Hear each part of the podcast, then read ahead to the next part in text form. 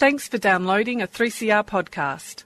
3CR is an independent community radio station based in Melbourne, Australia. We need your financial support to keep going.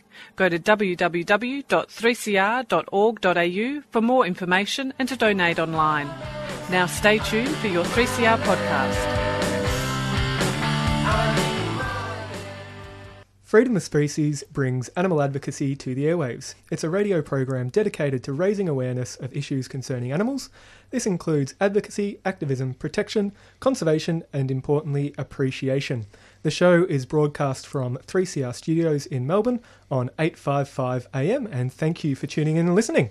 And thanks to Sally from Out of the Pan with that very interesting conversation uh, over the last hour about how identities that are displayed on social media um, don't often report to reality. And they, they're not things that we should always look, look up to and, and expect that we can meet. Everyone is different, everyone has different experiences. So live the best life that you can live under your circumstances. Some really great um, points to take from that conversation.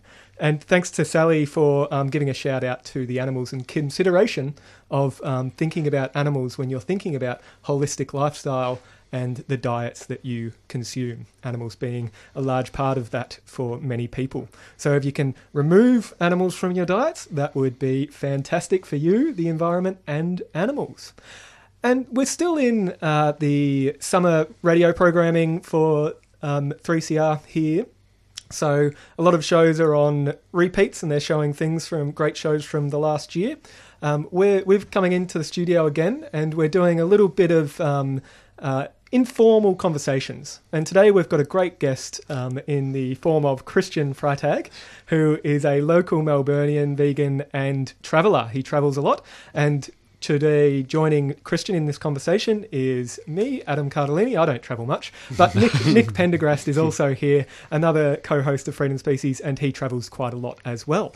And we're going to be speaking about how to negotiate veganism while you're traveling and what that means. So, I'll be asking a lot of questions and pushing it back to these two. Um, but first off, do you want to just give us a bit of a, a Christian?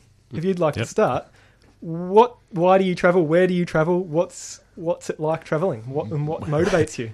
wherever I can, basically. Um, what motivates me is always being able to experience different things and see different things, um, which you can't always do if you're just um, parked on the couch at home.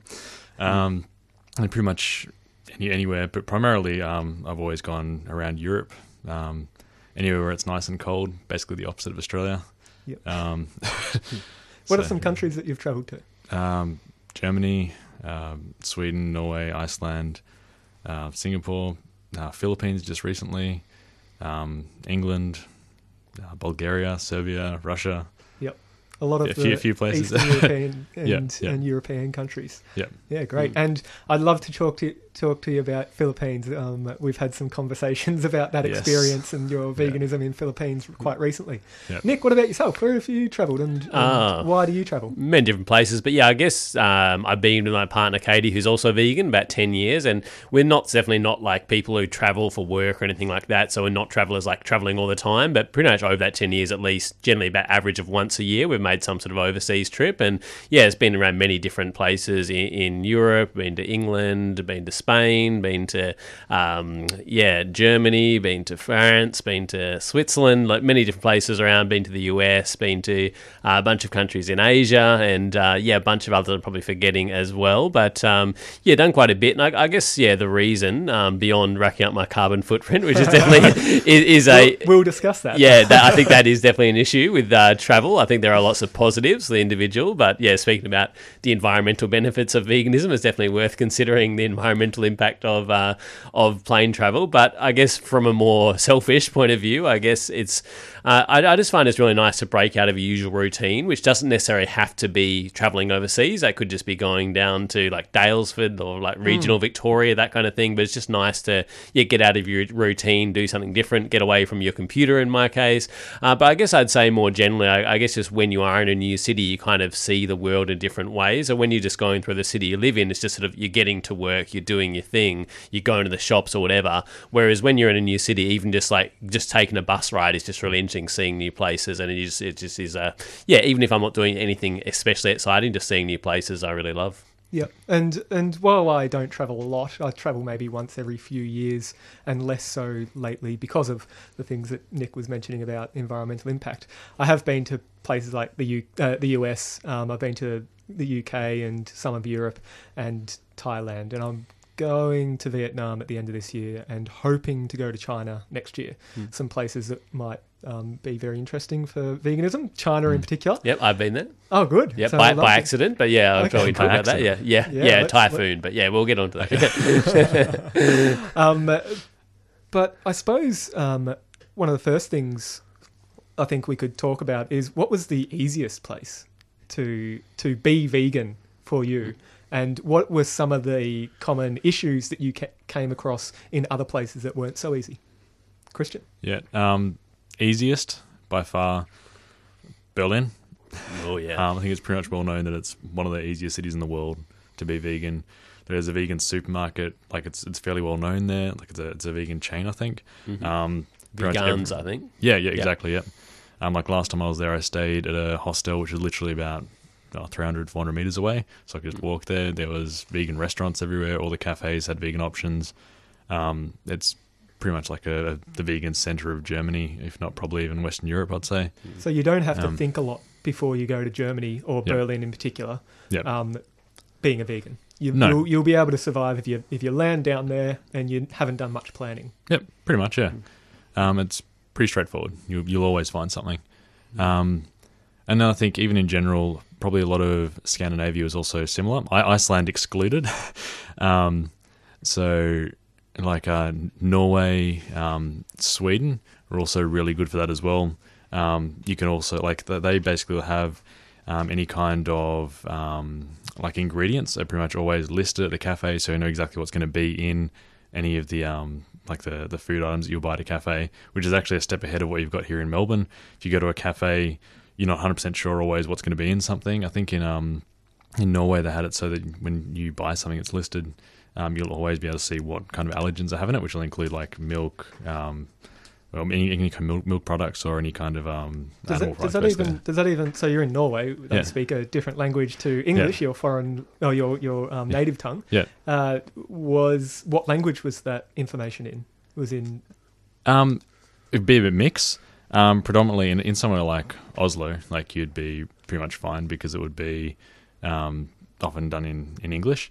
Um, in a smaller area, then it might be in Norwegian, but you can usually get it. Like everyone's got a smartphone nowadays, you can just look up the individual word, or you'll ask, and pretty much everyone in Scandinavia speaks perfect English.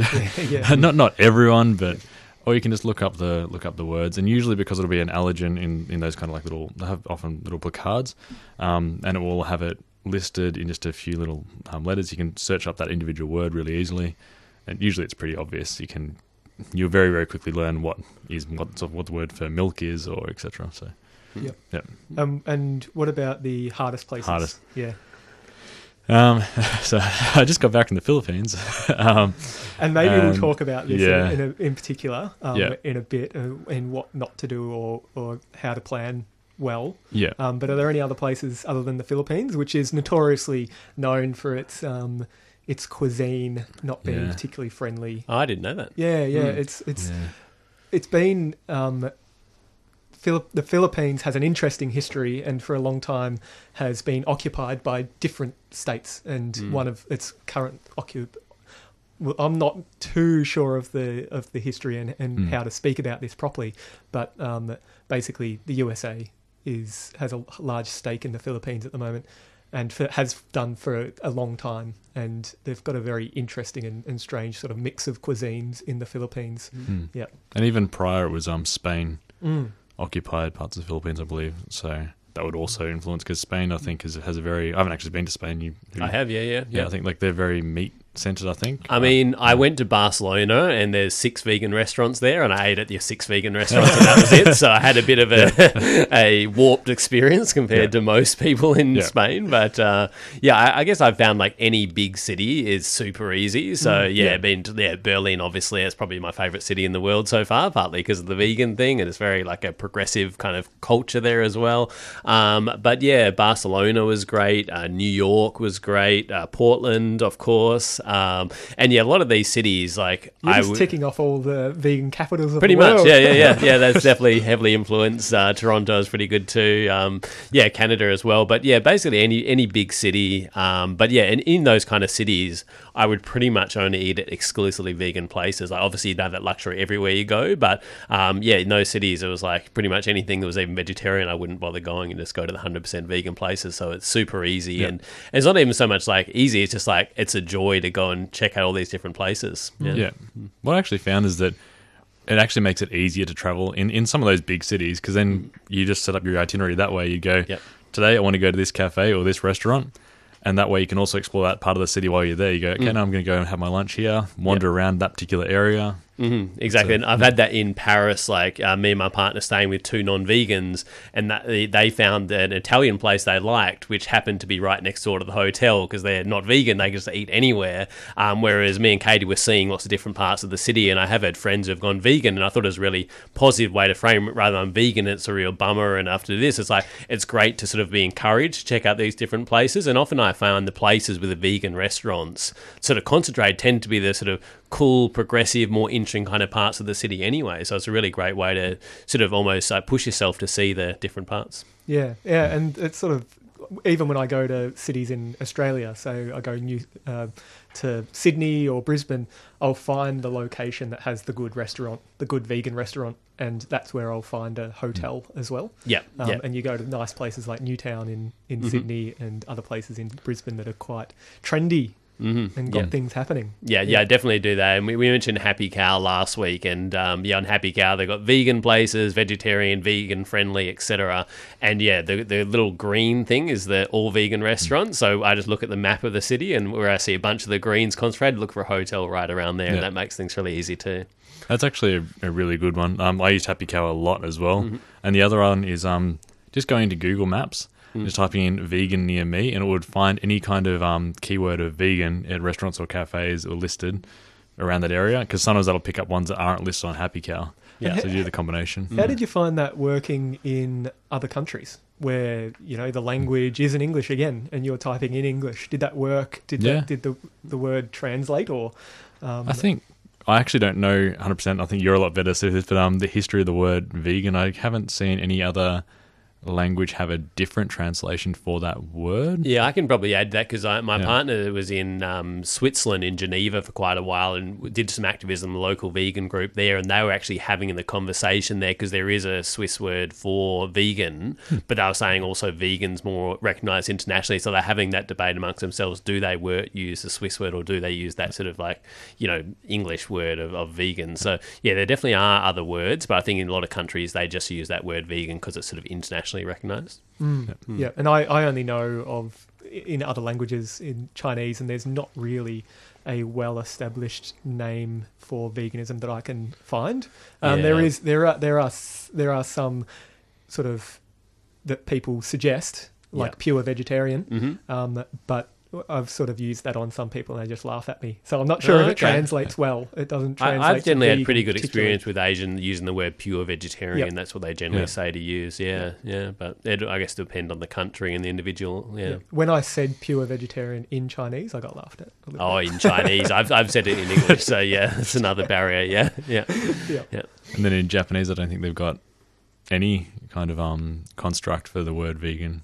Yeah, have you ever been to Japanese last year? Was it? No, no, I went there quite a few years ago. I actually went just after I was trying to become vegan at the very start. And I'll admit, like, I, this is like right at the very beginning, and I wasn't able to do it. I think it was within the first couple of days. And, like, so I tried what I could, but there were some places I actually I couldn't find any. And what do you mean by some places? Is this in Tokyo or is this somewhere else? Like, So it was um, three cities: Tokyo, um, Hiroshima, and Nagasaki. And a- anyway, there was one there was one actual um, vegetarian slash vegan cafe Yeah. near one of the hostels I stayed at, and that was easy. Mm-hmm. Finding snacks was usually easy, but finding full meals, Mm. like it was hard enough finding an English menu um, in most cases. It's probably quite different now. Like each year, it's probably becoming more and more. Um, I guess like more and more English menus are probably present Mm. um, in the bigger cities, at least. But I just found it really, really tricky to even find out what was in what I was ordering. Yeah. and I have to hope. And I think when when you uh, when you do do that, when you don't know the language, obviously, and you don't always have this luxury, but you can eat at exclusively vegan restaurants, even if it's maybe a little bit further of travel, that's always good because then you might get something you don't especially like, but at least you know it's vegan Exactly, at the very least. Yeah, yeah. So, what would you do differently now, going back over to Japan? How would you um, make sure that you were finding Yep. vegan food? I'd plan more. I don't think I had Happy Cow at that stage. I don't think I even knew about Happy Cow. Um, I just didn't probably look up enough. I was also traveling with a friend, which also made it tricky. So they were always like going around trying to find what they wanted to eat, and I was yeah trying to find what I wanted to do. Um, yeah, if I, if I went back, I'd just plan a lot more and probably get a lot more snacks, Mm. like a lot more to cover a, any meal gap I might have. Exactly. I'd really Yeah. recommend that. I always have like Clif bars, but like doesn't have to be that Mm. like raw bars, whatever, muesli bars, whatever, something like that to uh, like keep you going. So it's like, oh, I've got to travel a bit, but I'll just have this bar to keep me going. Also, I have had once. I've generally had pretty good experience with vegan food. You just book on the on the plane. This is like you just book it in advance. But once I had about a, I can't remember where I was coming from. It may have been the US. I'm not sure, but it was about a 12 hour flight, and they messed up our vegan meal, so we didn't have vegan meal, and it was like a 12 hour flight.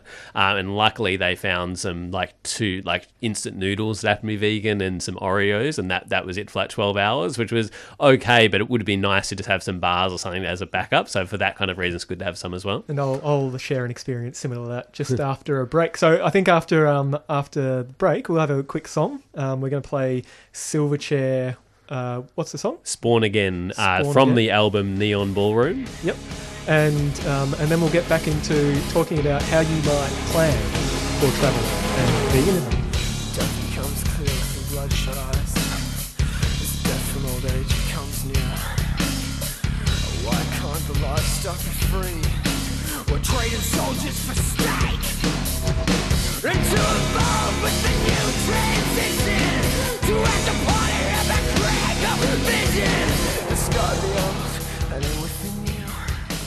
Have you ever wondered about the meaning of the terms identity politics, intersectionality, TERF, or institutional racism? Same here. This summer, Tuesday Breakfast is going back to school to answer these questions and more. Join us as we learn from experts, academics, writers, activists, and people with lived experiences to share their knowledge on decolonisation, sovereignty and self determination, race and identity, sexuality and gender, and disability and accessibility. Knowledge shouldn't be locked away at a university, so let us bring it to you. Tune in to Summer School, Tuesday mornings from 7am, starting the 8th of January, 855 am or via 3cr.org.au. And check out our Instagram, 3CR Tuesday Breakfast, for more details. You're listening to Freedom of Species, 855 AM, and we are speaking with Christian Freitag about um, vegan travel and Nick Pendergrast. And we've just been talking about some good places and some difficulties around um, traveling vegan. And now I just wanted to sort of start from the start. What do you need to consider if you're going traveling vegan? And where do you start? What's the first thing that you do now that you're going, say, to the Philippines? Let's talk about the Philippines, Christian. So one, one of the first things I did, case in point, is I looked up. Again, I always go to Google Maps and I have a look around where I'm going to be staying. In this case, it was a work trip, so I knew it was already all booked in for me. Um, looked up what was around that hotel, what kind of restaurants there are. The answer was not much. um, and yeah, but usually I do that for every single every single trip. I just um, see what nearby cafes there, what's near the sites that I want to see in particular, like what kind of activities or sites I want to see, and then like I was saying, I'd map out my um, day-to-day activities primarily based around food. Um, so I'd go to like uh, if I say I want to go to this particular activity, which is near Cafe A, then I'd go to Cafe A in the morning, get my coffee, get my breakfast or food, and then I'd go to the site, etc., and then wander around that area. It pretty much all goes to just looking at the map in the beginning um, and making sure it's easy to get to. Just makes it a lot more convenient rather than a struggle. And Yep. you have your phones, obviously, then, Yes. when you're in country. So you're Yeah. able to actually find vegan places by searching. Mm-hmm. Yep. And yep. does that, how, how does that work if you've got a phone with um, Telstra Yep. and you don't want to spend, do they still charge you Um, squillions of dollars to use your internet overseas? this is going to sound like an advertisement, but I'm with Vodafone, and it's five dollars a day to use your phone, basically as though it's in Australia. So five dollars a day, you can use like you know all your data, internet data, you make calls and texts as normal as though you're in Australia. So Okay. yeah, I, I generally do that. So it's five dollars a day, but that's definitely worth it when you're traveling around. Like particularly, you might have Wi-Fi at the hotel, but then like you go out to one place for breakfast, and then like you want to go to the lunch place. Like it just saves you having to look up everything in advance and write stuff down and all that. So having yeah having data on your phone makes things a lot easier if you can so get that. definitely check with your provider. Yeah, yeah, um, not your phone Vodafone specifically. yeah, Yeah, yeah, And, and see what you can do with your phone when you're overseas. yeah. Very important. Mm-hmm. And most places nowadays will have Wi-Fi hotspots around anyway. Yeah. Mm, And good point. let's face it, half the fun of traveling is not necessarily getting lost, um, but just wandering around. So as long as you have a general idea of where you're going, just look it up on your map and don't be afraid to have, go a little bit off plan sometimes. And you can also like stand outside of a McDonald's or a Starbucks or something. I don't encourage people to spend money at those places, but stand outside and steal their Wi-Fi as well. So yeah, Yeah, Yeah, yeah, great. Yeah. Okay, so we've got um, food food covered. We talked about food Mm. quite a bit. Um, you you find out th- this is if you're eating out. Um, you find places where you can eat um, before you get there. What if you get there, Christian? Say you're going to the Philippines and you get there and things change. And what happened to you recently? And how do you deal with it? So probably the easiest example is we found there was a before going to work, found there was one cafe that was open. It Turned out that a lot of the cafes open in this around this particular area around 10 a.m. So you were going to the Philippines for for work, a work trip, yeah. And so you were at a workplace um, during the day for X number of hours. Yep. And you could only eat at certain times of the day because Yeah, you were working. because work, yeah, exactly, yeah. Um, but the there was one day um, hunting around for a cafe that would actually be open in the morning before having to leave to get to the office. Hunting and gathering. Exactly, yeah. exactly. Um, there's a lot, lot more hunting than there was gathering in this particular case. Um, and so found one cafe that was open nearby. Went there, had a look. They had oatmeal. Thought like an oatmeal kind of porridge dish. Thought no, this could be okay. It, it was advertising it came with egg, but I thought I can just ask for it without the egg. Try and um, veganize it. And it came back with chunks of chicken in it. Oh. Oh, Yeah, interesting. interesting was one word. I was I wasn't particularly impressed because it wasn't even like on the on the description. Yeah. Um, they did have like a fruit salad, like a fruit um, fruit platter, and so I just had to adapt by just getting lots and lots of little like fruit snacks throughout the day. So I was basically down to dinner um, each day that I was there, because the only thing near the office was a Starbucks. Talking of Starbucks again, Yep. um, and the very least they did have like soy milk. They did have fruit cups, and they did also have like little cups of oatmeal. So I was basically down to snacking on those for the entire day until dinner, Right. and then dinner. Well, I was also able to find like a little um kind of like a um upmarket subway um called Salad Stop where they actually had actually advertised vegan dishes. Um, And the, But, the, the other issue that you faced while in the Philippines is that you were hoping to cook while you were at the um, at your uh, hotel, which is a really good one. If you're ever in a country and you're not sure about the food, you've, you've there's language barriers. Um, you can always pop down to the supermarket. There'll be some ingredients that you know are vegan. Come back to the hotel and cook at the hotel. You'll need a room with um, some ba- basic cooking kitchen um, utensils and, and facilities.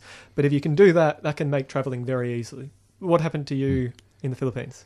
So yeah, like the second week, I actually got a different room, thankfully, and that had a kitchenette, and that made dinner a lot easier rather than always having to go and get this one, the one vegan dish this salad stop place had, uh, a little bit more variety, and so that made it a lot easier. Um, But your first week there, you, you first expected to have a pretty- kitchenette, but yeah. you got a room that didn't have a kitchenette. Yeah, so you so weren't actually able to cook. correct, yeah. So the first week was just a lot of snacking, Mm. And a lot of feeling very weak. Yeah, I, I had a similar thing when I was. I think I was coming back from maybe Geneva or Paris, and the stopover was China, and so I wasn't planning to go to China. And, if I did, I would have been prepared. And and in um, Beijing and stuff, there are a lot of vegan restaurants and that kind of thing. But we were out near. I can't remember the name of the airport, but it was more kind of regional uh, because there was a typhoon, so we couldn't fly. Um, but yeah, we couldn't. Uh, yeah, we, we couldn't leave, so we were kind of stuck there for a few days. Had not planned. Well, we would have sort of learned some basic words and all that kind of stuff. We had no no planning because we couldn't have. So we were stuck out in this regional area like in China, and the sort of the airline just gave us some pretty basic food. I wasn't even sure whether it was vegan or not. I think I freaked out because it was it was some, there was something really slimy, and I thought it was eel. I know where I got that idea in my, head, but then I've eaten a vegan place and it's just a Chinese vegetable that's very uh, sort of uh, squishy. So probably it probably was vegan, but like, I just wasn't sure about the food, and it was just very bad food and stuff. And so I ventured out into like the local supermarket because there was no restaurants around. It was like very sort of uh, regional, sort of rural kind of area. Uh, just yeah, sort of out in a random place somewhere near, nearest to the, that particular airport. Um, and yeah, all the ingredients were not in English, and so I basically I could find some basic. I found some like oat milk and some nuts and that kind of stuff. But this was for dinner, and then I saw something would look like it could be soy or it could be meat, and so I was I was trying to ask people with like just in English like is like what is in this, and everyone I made quite a scene because everyone was very amused. Everyone was like, yeah, it's really good, it's really good, and I was like, yeah, but what is it? And they were very amused by that concept of like I'm actually concerned what's in it, not whether it was good or not. And again, that definitely isn't the case in China. There's a growing vegan movement, particularly probably in the bigger cities like uh, Beijing. But uh, yeah, I created quite a scene, and I just didn't get an answer. So yeah, I ended up with just like oat milk and uh, yeah, some uh, plain chips and nuts or something like that for dinner. And so that wasn't too much fun. But I guess it also goes back to we were talking last week about practical advice for going vegan. Like generally, it's been super easy and super fun, but also in those times you kind of like go back to the reasons why you're vegan. Like yeah, this isn't too much fun. It's it's a it's a rare thing. Uh, I got to see uh, the Great Wall. I got to see Tiananmen Square. Definitely wasn't a trip for the food that one at all. Um, but yeah, yeah, yeah, I, I survived. I was fine. So yeah, it's sort of a matter of going back to those reasons why you're vegan and trying to yeah get through as best you can. Yeah, and that's that's a really good point because most of the time being vegan is is it can be very very um, simple Mhm. to do. Um, but if you do choose to travel, and that's a choice that you have, and that's a choice that you make, there might be points where it becomes a little bit more difficult, and um, you just sort of wear it. You just sort of um, roll with it and have some resilience, and know that this could happen. Um, yeah, I, I was on a plane trip from America. America was great for vegan food. We're on the west coast, California, and you know everywhere we went, go vegan, get stuff. Um, but on the trip back, we had put in for a vegan meal. Um, it was a 21-hour flight, or a, or somewhere abouts there, about 20 hours flight. They didn't get our vegan meals, and all they could find us was one apple to share from from someone in first class who didn't eat their apple. And so Wow. we we had some snacks on the flight home, but we were pretty hungry by the time we Oh, got yeah. home. So Yeah. always take some snacks on a flight. Yep. Um, you never know what will happen. Exactly. yeah. So I'm about to head to Bali in a few days or about a week, and I've already bought like six Clif bars. I've got them there. Like if I'm ever like hungry at the hotel, or like yeah, if, if they mess up the meals on the flight, I've got something to fall back on. So it's Yep. always good to be prepared in that way. That was actually one thing I found. So near that salad stop place in the Philippines, there was a health food shop that stocked like every variety of Clif Bar I've ever seen, Mm-hmm. and so I just load up my backpack with Clif Bars for snacks Yeah. during the day. Yeah. I think I've eaten.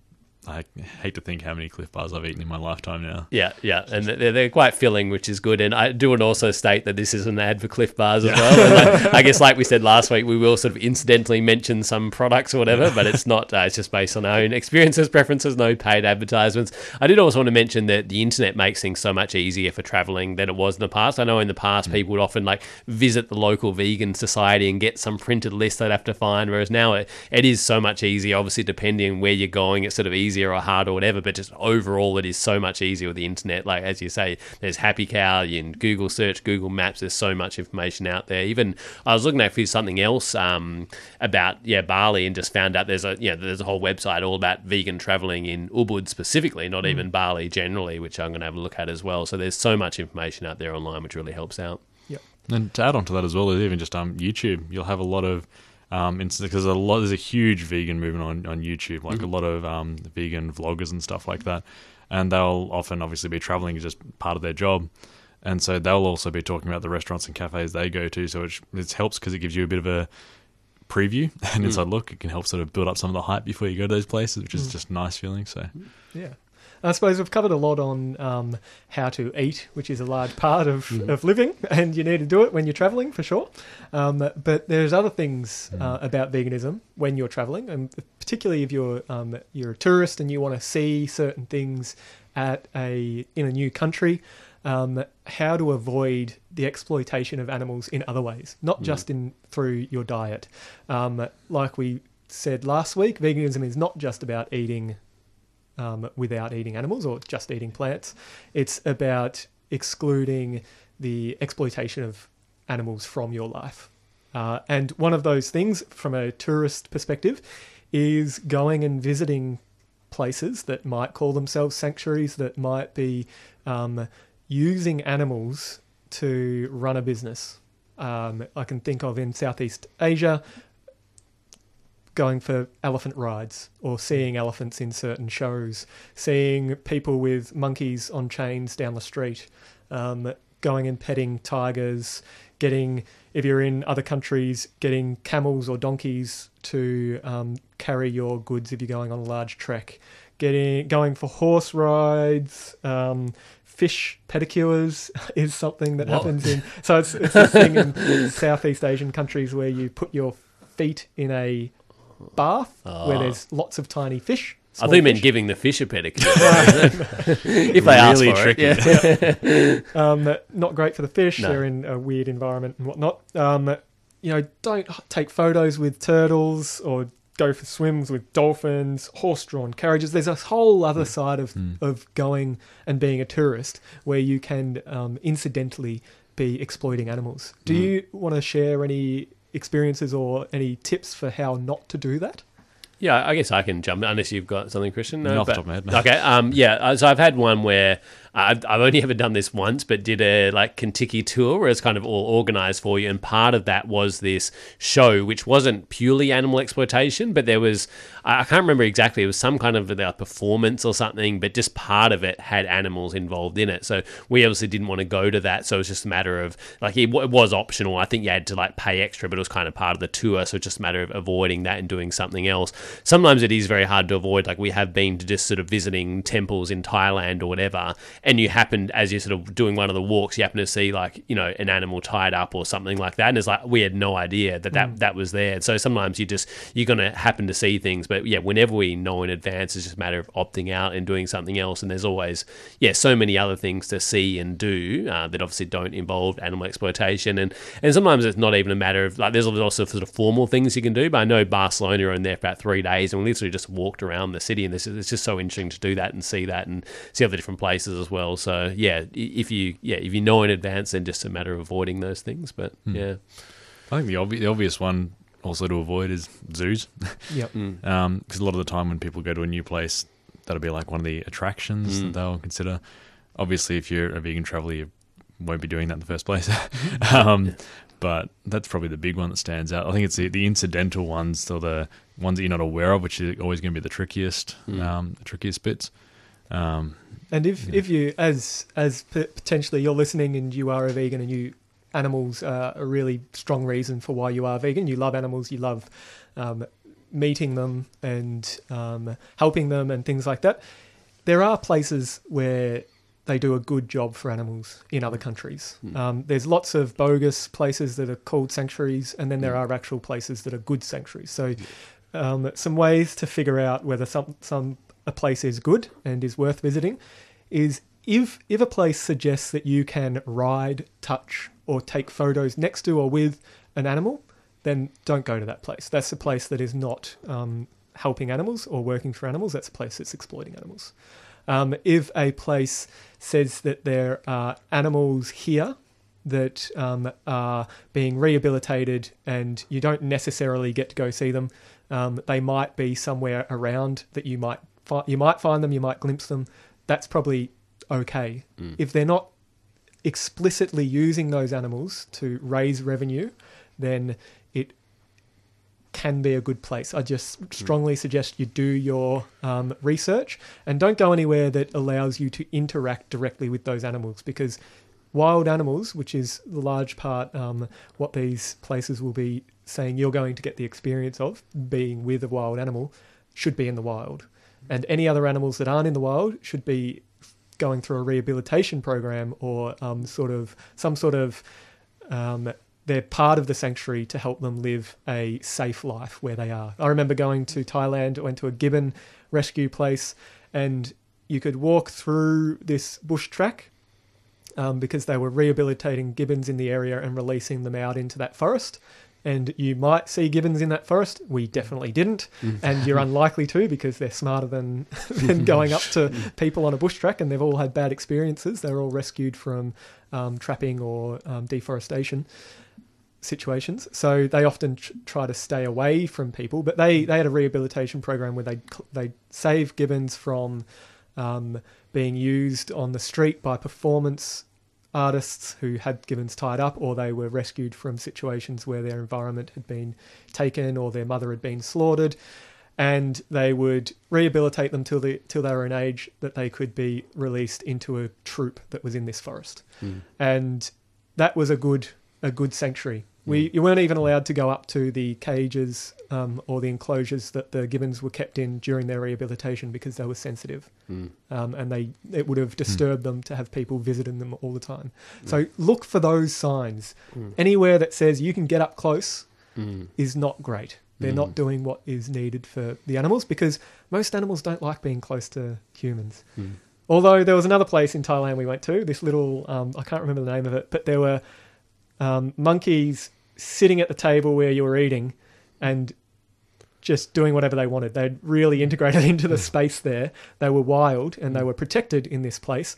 Um, but they could actually get quite aggressive. So you didn't always want to be close to them. Yeah. And they had these rangers that would walk around and try to shoo them away from people when they would harass them and steal things and stuff like Yeah. that. Yeah. But they were very, um, they tried to do the best they could with the monkeys living in that, that sort of human animal interaction and um, keeping that relationship safe. Mm, and I'm about, as I mentioned, he- heading to Ubud, and there is a monkey sort of sanctuary there. I think they're the same. Apparently, they steal your glasses and steal your food and all that kind of stuff. But yeah, I guess I'd also add to that, as you say, there's certain things that they're the sort of the company or the the you know the, the franchise, whatever you call it itself, there can be a giveaway, like are you riding them, etc.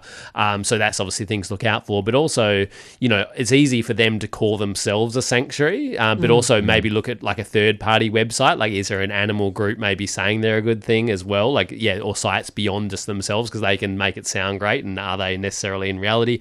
And I'd also mention Veg Voyages as well. So that's like a vegan tour company. And yeah, I yeah they- they're vegetarian, but I believe they've recently gone vegan, totally vegan in the last few years. vegan Yep. adventure tours. Yep. Yep. And uh, through throughout Asia mostly. Cool. And they do things like visiting turtle sanctuaries and those kind of things. So like, I guess you sort of almost get that certification that, yeah, they're a vegan thing. So I haven't looked into a lot myself, but hopefully being a vegan thing, they're more sort of sensitive about which sort of uh, animal sort of facilities they visit. Yeah, and uh, just on, on that, there's a couple of other places that do tours for you, vegan tours. There's Humane Travel that has a, a suite of vegan tours across the world. Um, as Nick mentioned, Veg Voyages. Um, there's Veg Jaunts and Journeys, and I can't quite remember where they. I think they do America and South America, um, and some Asian tours. And then there's actually Intrepid Travels, which is a really big company, Intrepid Tours. Um, they're one of these massive companies that do tours, large tours and things. They've just added three vegan tours in three different um, locations around the world Thailand, Italy, and one other. I can't quite remember. But they, they, this is becoming a much more popular option, is actually getting um, tour groups and um, dedicated people building vegan tours for people. There's mm. even vegan um, cruises nowadays or mm. cruise ships that cater to veganism. But mm. certainly, I know of a few specifically and 100% vegan cruises where everyone on there is either vegan or they're eating vegan and doing vegan things. Mm, yeah. And I think those tours, like as Christian mentioned, like going to Berlin, like I didn't feel I needed a tour by any means. Like you just go to find the places yourself, although people might enjoy doing the tours. But particularly like if I was going to China again or something like that, where there's a language barrier, it would actually be quite nice to have the vegan tour. And um, so, yeah, I think definitely places where it can be either more difficult to be vegan or there is the language barrier, I think those tours become particularly important. Yeah, definitely. I can see it being a lot more useful in a place where there's, like I said, more of a language barrier, like Mm. say Southeast Asia for myself.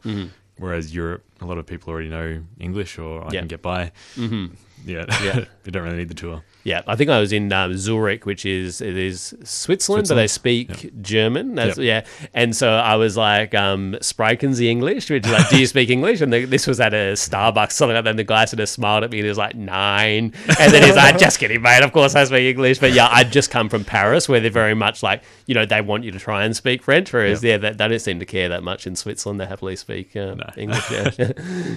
Great. Um, we'll just go to a little bit of a break and we'll go to a song by Gojira uh, called Silvera.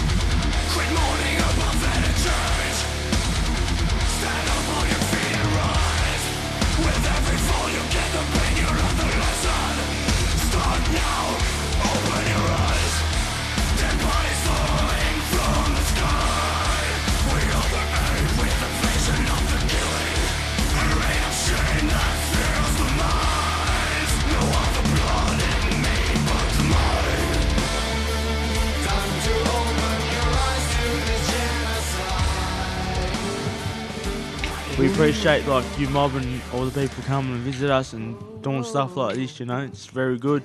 It keeps a positive mindset in our mind. You know, and we really appreciate it. Because of her we can, yeah. I wanna be a better, better man, yeah. Because of her we can. Beyond the Bars is 3CR's annual prison project, giving voice to Aboriginal and Torres Strait Islander inmates across Victoria. You can listen to audio from this year and previous years online anytime. How do you rehabilitate someone? They just put you in a cell and tell you this is how long you're going to do and it's meant to rehabilitate you, you know? Rehabilitation starts when you get out. That's when your life begins again, doesn't it? In here, your life's on hold. Baby girl, I can't believe that you took me back Just go to 3cr.org.au forward slash beyond the bars. Or if you'd like us to post you a free CD, contact the station on 03 9419 8377. Ooh, because of her we can. When I first come to this jail was about 10 years ago and, and I was a young one. A whole heap of young ones come off the truck there the other day and they call me Auntie Marlene, so it helped me recognise and realise that like pull myself up like yeah. They're starting to look up to me, so I've got to represent and do the right thing now. Because of her we can. Just go to 3cr.org.au forward slash beyond the bars. Like an ancestor did, you know, way back when. You're listening to 3CR Community Radio 855 AM. Visit the 3CR website at 3cr.org.au forward slash podcast to hear the most recent recording from each show, or 3cr.org.au forward slash streaming to listen live. And welcome back to Freedom Species on 855 AM 3CR. Thanks for tuning in. And we just finished listening to Silvera by Gojira, a very positive message uh, behind some very heavy beats. Love it. Check out Gojira, they're a great band um, and they are very environmentally aware. And I think they might have a vegan or two in the band, I believe. so, yeah. Yeah. Um, they've done a few songs on about whales and environmentalism and whatnot. Lots about whales. Yes, they love whales. Um, just to wrap up the show, we thought we would talk about. We talked about how you might go about traveling um, vegan and what things to consider, to think about. You know, plan, be be prepared in case your plans go awry and things get a little bit difficult. Take plenty of snacks, and make sure when you're um, going somewhere, you look at the other impacts that might be occurring to animals. Say you go to an entertainment uh, piece of entertainment or a sanctuary, try and find out whether that place is actually helping animals or exploiting them before you go there. Um, the last thing I wanted to talk about is alternatives to travel because there are some issues with traveling a lot. Um, uh, Nick, do you want to mention some of these? Yeah, I guess yeah. I mean, probably the biggest one is just the environmental footprint, which I mentioned earlier, and definitely uh, since I've been to Melbourne the last few years, I haven't travelled too much. Partly because I just I love being in Melbourne so much, and I whereas Perth I kind of want to get out of all the time. But um, yeah, I, I guess um, there are definitely environmental issues, and yeah, I, I guess the advice would be, I mean, I don't know if there is like an ethical amount to travel, but obviously the less you do, the lower your carbon footprint. Even people who live quite environmentally friendly in their life, everyday life, um, um, you'll see if you add some flights in there, it really bumps up your individual uh, footprint. So that's definitely something to consider. Um, and I guess, I guess if you can go somewhere, like generally, I think the golden rule with travel, if you can avoid a flight, like almost anything is better. I think uh, It- it's cruises. a little bit more complicated Okay, than that, but okay. I'll talk about that in a second. Okay, okay. Um, but yeah, definitely, like, for example, I mentioned, like, in terms of sort of getting away, getting out of usual routine, you, you can possibly go, like, just an hour away and, like, um, you know, even with your companion animals, you can take your companion animals, stay in a house um, through Stayz.com or whatever, rather than um, taking a flight overseas. And then you can still get out of your routine and do leisurely things and all that kind of thing. So that is one option. Also, you know, you don't necessarily have to even travel at all um, to take time out. You can go, I need a week off and don't go on the computer for a week. You can do things like play tennis, go to the beach, all these things people on holiday, like in Melbourne, for example. Um, beaches aren't the greatest here, but they're okay. Um, but yeah, like there's lots of things you can do. And I often think, like, why did we travel all this way to play tennis? I got a tennis court down the road. So yeah, definitely can just do those same things within your local community. Um, and that will have a far, far less environmental footprint. yeah. Yep. No, I, I always um try and try and save up all my money to go and travel. Yeah. So I always find it tricky to actually um like I haven't actually looked around my local area so much to actually do the things that I do when I'm traveling. um, because Mm. part of what I do when I travel is I like to get sort of immersed in different languages Mm. and different museums and all those kind of things, which are actually harder to find around here. Yeah. But even then, like I said, there are still ways to do that. If you really like, if language is your main thing, then go and find a meetup group which talks in that language. Mm. Or if you're that interested in a particular kind of um, like a historical element, then just get a whole ton of books, Mhm. um, find a really good cafe and read up on it. You don't always have to actually go to the place. You could maybe do that. You know, once, By twice, proxy, but yeah. yeah, yeah, by proxy. Um, but you don't have to go there every, yeah, every few months. And what if what if you um, instead of traveling overseas and visiting a new city and um, and experiencing it that way? I always found cities pretty boring because I feel like every city's the effing same um, as um, yep, and um, as the good song goes.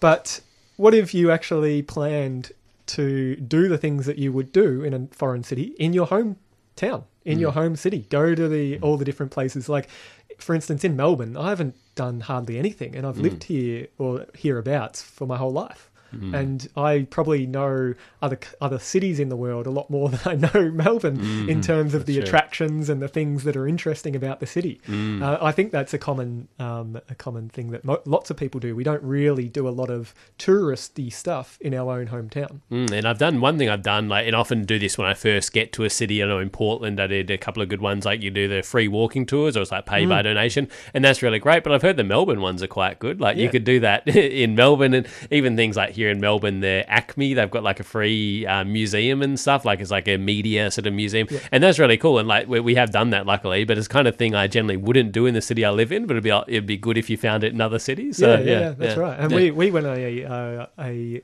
tour of the old Geelong jail the other day. It was like touted as a ghost tour. Mhm. Um, you know, that's all bunkum, but um, it was it was a really good historical tour. Mhm. This this jail, which was horrendous and really had no facilities, was open until twenty years ago, and it was horrible. It was Mm. just amazing to know that it had the history behind the place, and that was just down the road. Mm. Really interesting.